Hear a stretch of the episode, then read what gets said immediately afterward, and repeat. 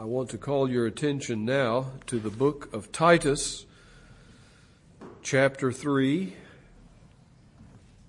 And we read the context of this verse that we're going to take as our text today, though we will be looking at the whole section. Titus chapter 3, and we'll read verse 8.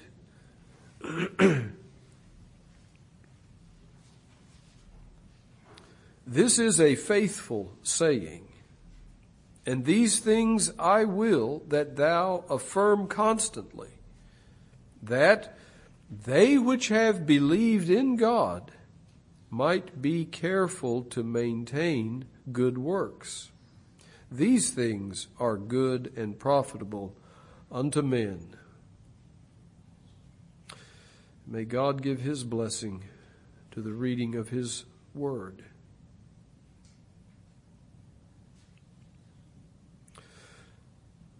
Titus was a close associate of Paul the apostle.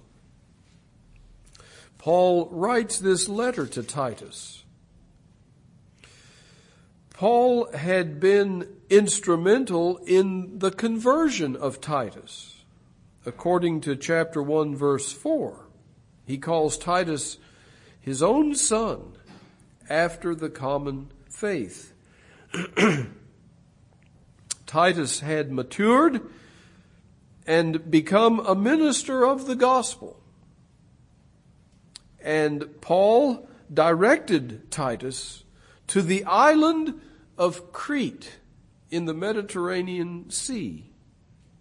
There were several churches in various cities on that island that were in need of guidance and good order and leadership. This Paul indicates in chapter 1 verse 5, For this cause left I thee in Crete, that thou shouldst set in order the things that are wanting, and ordain elders in every city, as I had appointed thee. Paul goes on to give instruction to Titus in this short letter concerning who should be an elder? What are the qualifications of that office? He gives instruction to Titus what he should teach in these various churches on Crete. He tells Titus that there is false teaching to be exposed and opposed. Then he goes into some detail concerning the duties that Titus is to teach to older men and older women and then younger men and younger women. And he mentions some duties that Titus is to teach concerning those who are slaves. He tells Titus the importance of exercising careful self watch over his own soul.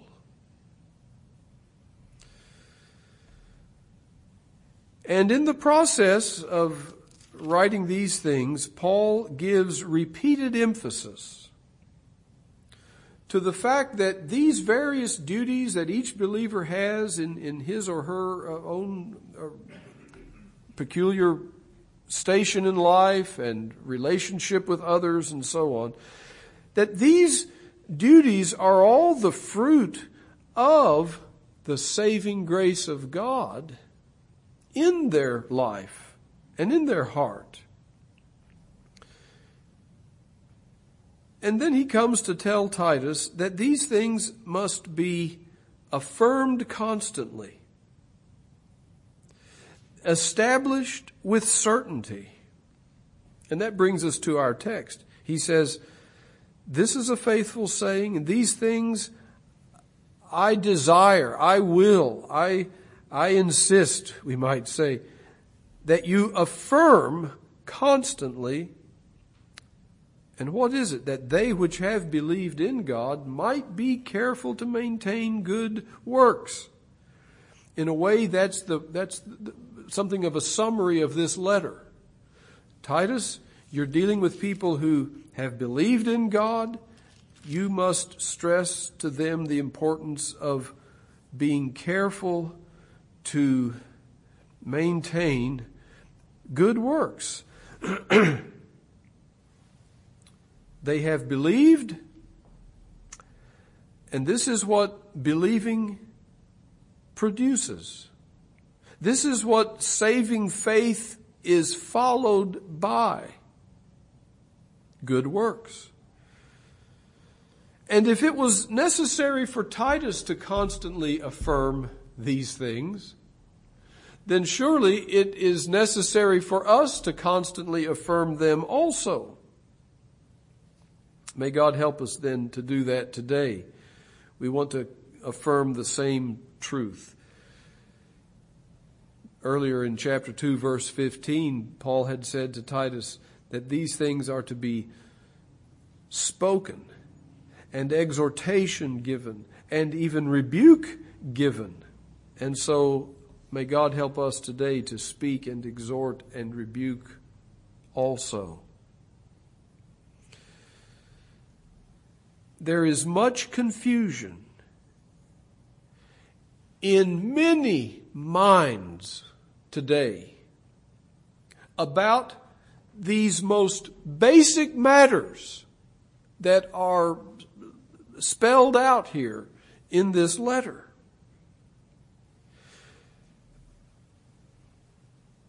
And this letter to Titus is surely one of the most helpful portions of Holy Scripture to clear up the confusion that I'm talking about. It is confusion concerning the relationship of good works to faith. And you notice those are mentioned again here in our text that they which have believed in God might be careful to maintain good works. I tell you, there is more confusion over this simple matter than most anything else in true religion. And I want to open this today just under two headings. Very simple. The first is this God is the cause of our salvation. God is the cause. Salvation is a matter of His grace. His grace. As verse 11 of chapter 2 says, For the grace of God that bringeth salvation hath appeared to all men. Grace is the opposite of our own works, of merit of any kind of our own. Grace involves the goodness of God, not the goodness of man. All we have is badness as sinners in the sight of God. All we have is demerit. We bring no merits to the table. We only bring demerits, and he describes those demerits in terms like these in chapter 3, verse 3. We ourselves were in times past foolish, disobedient, deceived, serving diverse lusts and pleasures, living in malice and envy, hateful and hating one another. Listen, that's a description of our modern world. It's a description of your heart and mine apart from the saving grace of God. We are the problem. We are not the solution. God is the solution. His grace is the solution, but we are the problem. God is the cause of our salvation. God has accomplished this salvation through his son Jesus Christ, whom he gave, according to chapter 2, verse 14, he gave himself for us. He laid down his life. He gave up his life as a sacrificial and substitutionary death in order that he might redeem us, that he might secure our release from sin by the payment of a ransom to redeem us from all iniquity and purify unto himself a peculiar people. this is God's way of salvation. It is through Christ, who is the Redeemer, who redeems and purifies his people. Going on into chapter 3, we see that salvation is a matter of divine kindness and love and mercy. These are the terms used in chapter 3 verses 4 and 5. But after that, or when the kindness and love, you see, salvation is God's work. It's God's initiative. It is not an effect from a cause that we provide. Salvation is God's cause. He is the author of salvation. And it's a matter of His love, His kindness. And verse 5 uses the word mercy. All these different terms that all speak ultimately of the same salvation that we have in Christ. and it says he shed these this grace and mercy and love and kindness on us abundantly verse 6 richly profusely through Christ Jesus our savior he is the justifier by his grace verse 7 being justified by his grace we should be made heirs according to the hope of eternal life he gives us, God gives us life in Christ and with Christ, and it's an everlasting life. God is the cause of our salvation. Our salvation is not a matter of our own efforts, works, self-improvement, we can take absolutely no credit for salvation ourselves. The credit all belongs to God, and rightly so. Someone has said, the only thing we contribute to our salvation is the sin, which is the occasion of it. And this salvation becomes mine personally in my own heart and in my own experience by faith. That is, by trusting in Christ as Savior and submitting to Him as Lord. And we have that spoken of in various ways here in this letter to Titus in the very opening words in chapter 1 verse 1, Paul, a servant of God and an apostle of Jesus Christ, according to what? The faith of God's elect. Those whom God has chosen to save and those whom Christ the Son has died to save. God gives the grace of faith.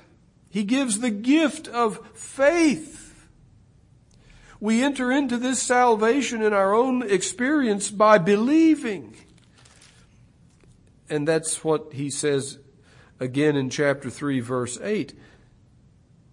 That they which have believed in God, and that's saving faith he's talking about there. Not just believing that there is a God, but I don't really know who he is and don't care to know. No, this is trust in God and especially God the Son as Redeemer. This is how salvation becomes mine in my own experience. They which have believed in God. I want to ask you today have you come to believe in God? Do you believe in God the Son, on the Lord Jesus Christ? Have you seen the futility of your best efforts to do good? Have you seen the, the impossibility of pleasing an infinitely holy God who deserves and demands perfection from you and me, which we cannot in any way render unto him? Have you come to see that God is the cause of salvation and not you yourself? Have you come to depend upon Christ to satisfy the demands of divine justice for the rescue of your soul?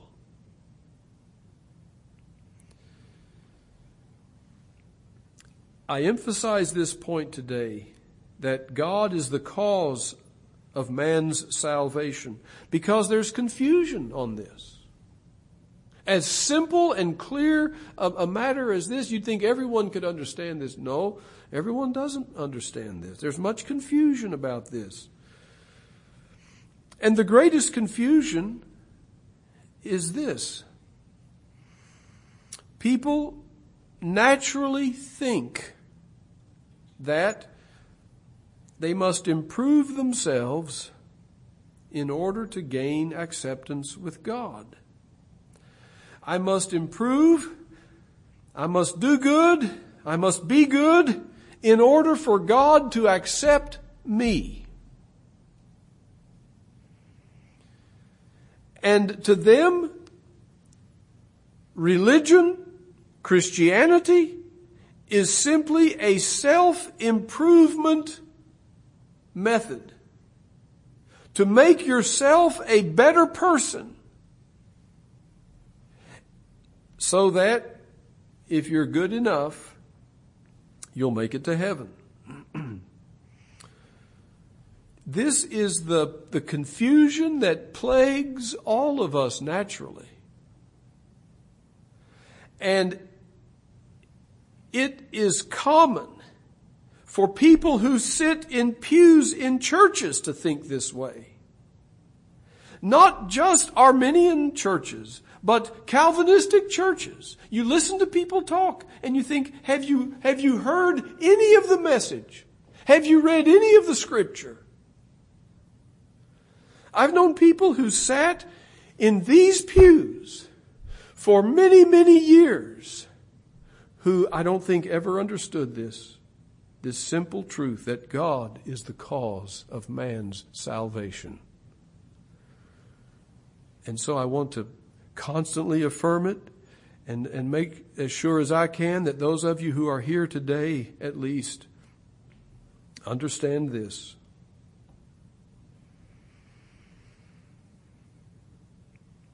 Salvation is not an accomplishment that you achieve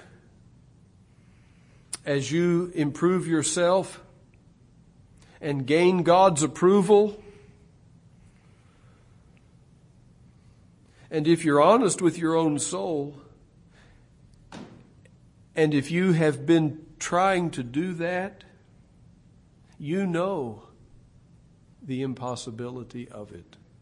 You absolutely cannot do it. You fail and you try again and you fail again and again and again. You never measure up. Your conscience tells you you're not good enough. And if you ever get to a point where you think you are good enough, it is just your own proud, self-righteous heart that has deceived you. I tell you, there's no greater deception than this And there is no deception more common and prevalent than this. To think that you must improve yourself and that salvation is God's reward for your being good. The truth is, we are all naturally sinners and incapable of doing anything good in the sight of God. If we could improve ourselves, then we wouldn't need the grace of God. If we could improve ourselves, we wouldn't need the mercy of God. The very nature of grace is that it's free. The very nature of mercy is that it's to the undeserving, not to the deserving.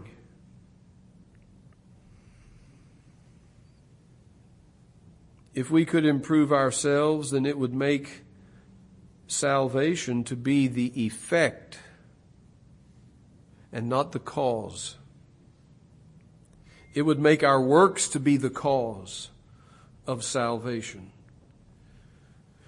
we would do good and, and improve and finally get to be good enough that God would say, congratulations, you've passed.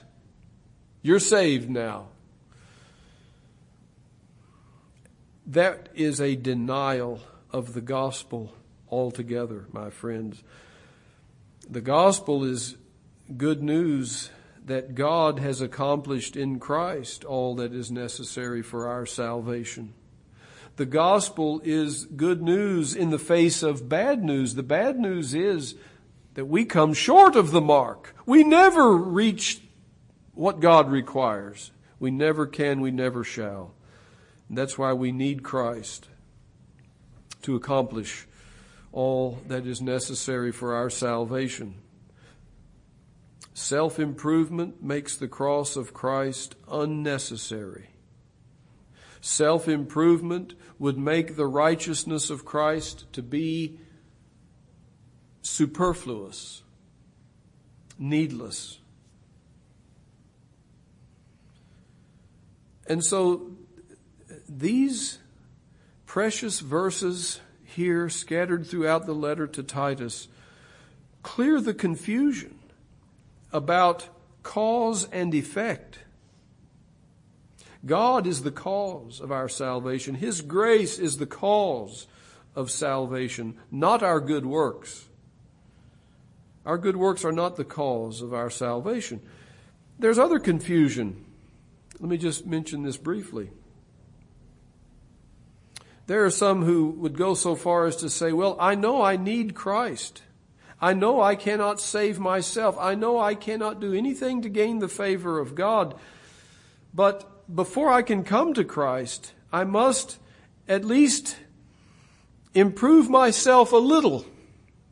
And this is sort of a variation of the above. It's, it's a little closer to the truth, but it's still a great error. This is what some call preparationism. And some have actually advocated this and taught others and, and wrought great confusion. It goes like this Well, I need a little more conviction. I'm not convicted enough of my sin. I need a deeper sense of my need. I need my heart to be warmed toward Christ before I can come to Him. And as Mr. Spurgeon so beautifully set it forth in a sermon called The Warrant of Faith.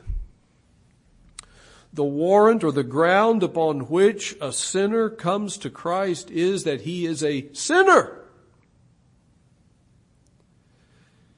If you know that you are a sinner, then you qualify.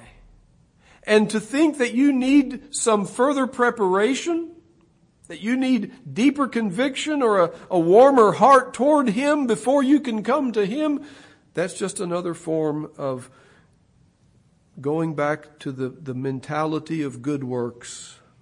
It's good works by another name. Don't be confused by this. These verses speak clearly to God being the cause of our salvation. We come to God through Christ just as we are, sin and all, confessing even the coldness of our heart toward Him, confessing all of our sin. We come to Him as we are. It's the only way to come. And of course, there's other confusion that amounts to this. And, and perhaps you have had conversations with people and, and it, it's shocking how openly they admit this and say this. You think no one in their right, no one who's read the Bible could, could think or say this. I know I need the grace of God. Yes, I know my works can't save me. I need the grace of God, but I also have to do my part. Every one of us has to do his part. God doesn't do it all. It's sort of a teamwork effort. It's a joint venture. God does his part and I do mine. Oh, how dangerous this is. And the part that most people think that they contribute is simply their decision or their faith or their prayer. And beloved, this is especially a, a deceptive uh, confusion because it transforms faith into a work. Faith, which is the opposite of works, is turned into a kind of work. The faith that I generate, the faith that I contribute becomes the key that turns the lock of salvation, becomes the match that lights the fuse of God's grace. Some people think of it in terms like these. God has done 99% of what is necessary for salvation, but the 1% that remains is my faith. And if I don't contribute my faith, then all that God has done will be in vain. That, beloved, is a denial of the pure grace of God. There can be no mixture of grace and works, even if the work is what we call faith. There's a verse in the book of Romans that says it so plainly. If it is by grace, then is it no more of works? Otherwise, grace is no more grace. But if it be of works, then is it no more grace? Otherwise, work is no more work. What Paul is saying there is this. You have to completely redefine the terms. You have to rewrite the dictionary. If you're going to call it grace, but still require certain works from man. You simply cannot mix grace and works in any way. Salvation is all of grace, or it is not of grace at all. Salvation cannot be mostly of grace, largely of grace, or 99% of grace. It must be 100% all of grace. Any dilution corrupts the whole thing. And so, in summary thus far, all these errors make the, the, fatal mistake of confusing cause and effect. They make the effect to be the cause. They make good works to be the cause. And they make the, the effect, I'm sorry, they make the cause to become the effect. They make salvation to be the response of God to our good in some way. Whereas biblically, faith is the repudiation of your own works. And there is such a bold statement here in chapter 3 verse 5. not by works. Not by works of righteousness which we have done, but according to His mercy He saved us. God is the cause of our salvation. Another passage in Ephesians 2 says, not of works, lest any man should boast, but rather it is by grace through faith. And faith occurs when I stop looking to myself and I stop looking to my works and I begin looking to Christ and looking to His works. Oh, what a joy it is when you come to see that Christ has done it all and that nothing remains for you to do. What liberation from the bondage of self-righteousness. I emphasize this in the first place. Let us not miss this emphasis in the letter to Titus. Not of works, but all of grace. But there's a second proposition quickly that we want to consider here, and it is this. Good works are the effect of our salvation. It's all a matter of cause and effect. And we must not miss that emphasis here in this letter. It's emphasized here in our text. He says, affirm constantly, Titus, that they which have believed in God, who have renounced all of their good works as any basis of acceptance with God, that they might be careful, in fact, to maintain good works.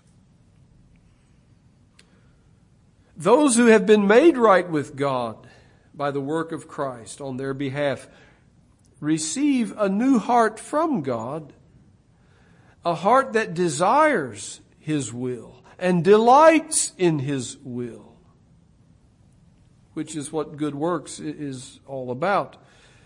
This is the truth which is after godliness. I, want you to see how that he says this over and over here in this letter.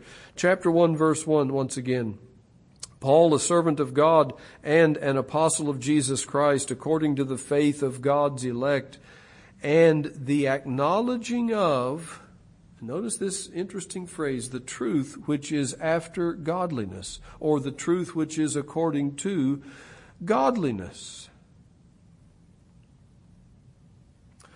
The truth of the gospel, the truth of salvation leads to godliness, is, a, is agreeable to and conducive to holiness, or good works.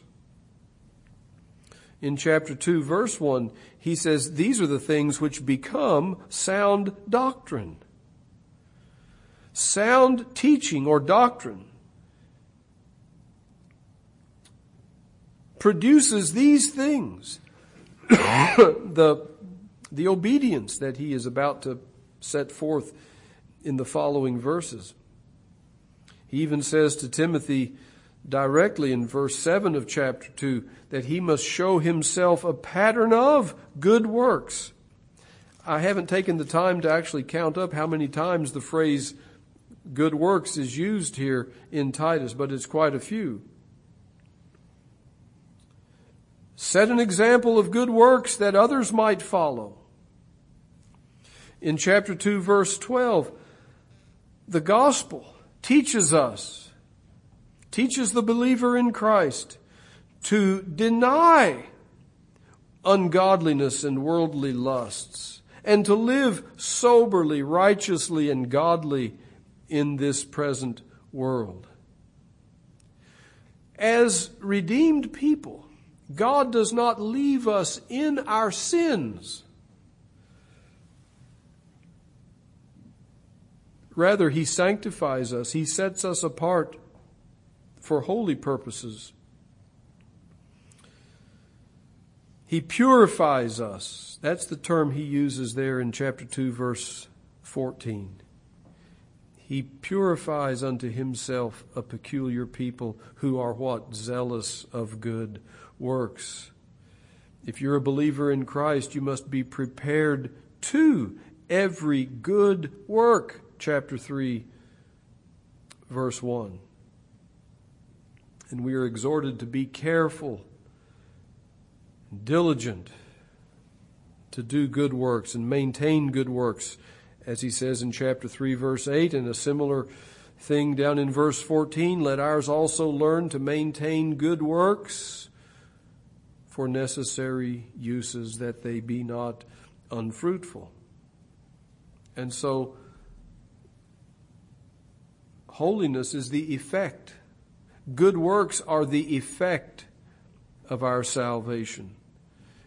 It is vital that we get things in the right order, that we don't swap cause and effect. That's what we all naturally do. Good works are in no way the cause of salvation, but they are most certainly the effect of salvation. And so this second point also clears much confusion. Sadly, there's confusion over this. As simple a matter as this, that good works are the evidence and the fruit of, and the effect of salvation, there are some people who insist that good works do not necessarily follow salvation. They say a person may be saved and yet nothing changes. Their life continues on just as lost and sinful as it was before they got saved. They continue in their sin. They've made a whole category for these kinds of people. They're called carnal Christians. They say submission to the Lordship of Christ is optional. You don't have to surrender and submit to Him. You can take Him as Savior and not as Lord. Or if you wish, you can take him as Savior and Lord both. It's up to you. That, my friends, is a denial of the grace of God at that level. A denial of the grace of God at work in the life of a believer, subsequent to believing. The position that I've just described here allows the cause to be present, or at least this is the theory. It allows the cause to be present without the effect ever following. And so provides a false freedom that is nothing but bondage to sin, ultimately. You may have even talked to people who say something like this Good works are of no significance before salvation, and good works are of no significance after salvation. And there is this absolute lawless approach to being a Christian. Paul will not have anything like that. He tells Timothy, good works are invariably and inevitably the fruit of salvation. The people that I've just been describing who are so confused and denying the grace of God, Paul describes them in chapter 1 verse 16. They profess that they know God, but in works they deny him, being abominable and disobedient, and unto every good work reprobate. No interest in good works at all. Those who have no interest in good works have no saving interest in Christ. There's other confusion that this, this letter to Titus clears up. It's the confusion that says the Christian life comes automatically.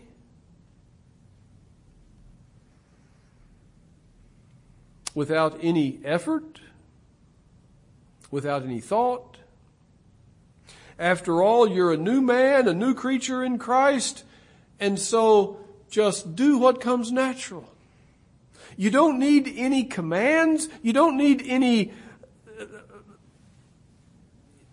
imperatives of obedience. Just do what comes natural because you have a new nature. And they forget that we're not in heaven yet and that there is remaining sin. And what Paul says to Titus here shows how foolish that kind of, of confusion is. There are so many imperatives and indications here in this letter. I mean, there's instructions if you will, there's law, there's requirements for aged men, aged women, young men, young women, servants, and so on. And this is just one little short letter. All of the New Testament letters are this way. The Sermon on the Mount by our Lord Himself speaks in the same way. Holiness of life, well, let me say it this way, living the Christian life requires active self-denial. That's what chapter 2 verse 12 says. We must deny ungodliness and worldly lusts. There must be a zeal for good works. Chapter 2 verse 14. A, burning eagerness to serve the Lord what chapter 3 verse 1 calls readiness. Be ready to every good work. What chapter 3 verse 8 speaks of as being careful, carefulness, diligence. We need exhortation, therefore, to these things. The Christian life is not automatic. We need to be prompted we need to encourage one another in these things. Paul sends Titus or leaves Titus in Crete for this purpose. To speak, to exhort, yes, to rebuke, to remind others of their duties. Chapter 3 verse 1. Put them in mind, he says. We need to learn to maintain good works. Chapter 3 verse 14. And so this, this letter to Titus should clear confusion about the passive nature of the Christian life that some teach and embrace.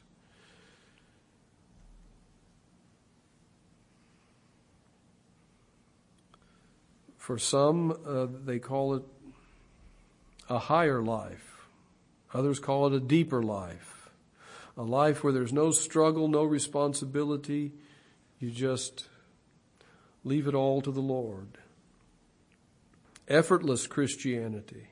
No race to run, no battle to fight, no concept of growing in grace. well, that's the very message that, that Paul wants Titus to emphasize here in Crete. Be careful to maintain good works, he says. Yes, there is a yoke. There is a cross. But Christ makes it easy and light. Our light affliction.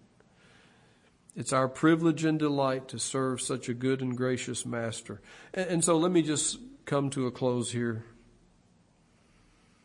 by saying this let us not be confused about cause and effect in salvation. The cause is the grace of God. The effect is good works in those who believe in Christ. As to the cause, good works do not enter the picture. But as to the effect, Good works are the picture, to, to some great extent at least. to use the very terms of Scripture, we're not saved by our works. Titus 3 5. But we are saved unto good works. Ephesians 2:10. We are created in Christ Jesus unto good works. And I want to do my best to make sure that all who can hear my voice today are clear on this matter.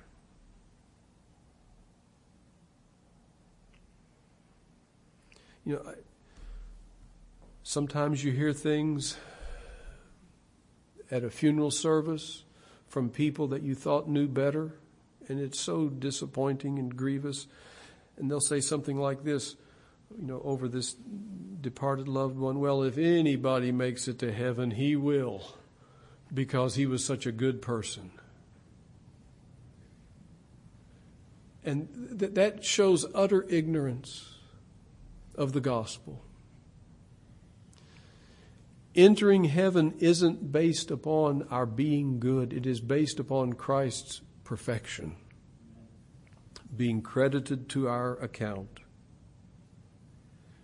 And yes, the confusion arises because those who are saved do live a holy life, not a sinlessly perfect life. We wish we did. But we, there has been a, a definitive change, and good works are the, the rule and the pattern, the habit. But we must never confuse those effects for the cause. Are you clear on this today? Do you see it clearly? Don't be confused. Are you looking away from yourself and looking to Christ for peace with God? If you are, then you must be eager and happy to walk in the will of God and walk according to the commands of God as much as you can by His grace working in you. Or to put it in this way, in another way, do good works give evidence that God has saved you?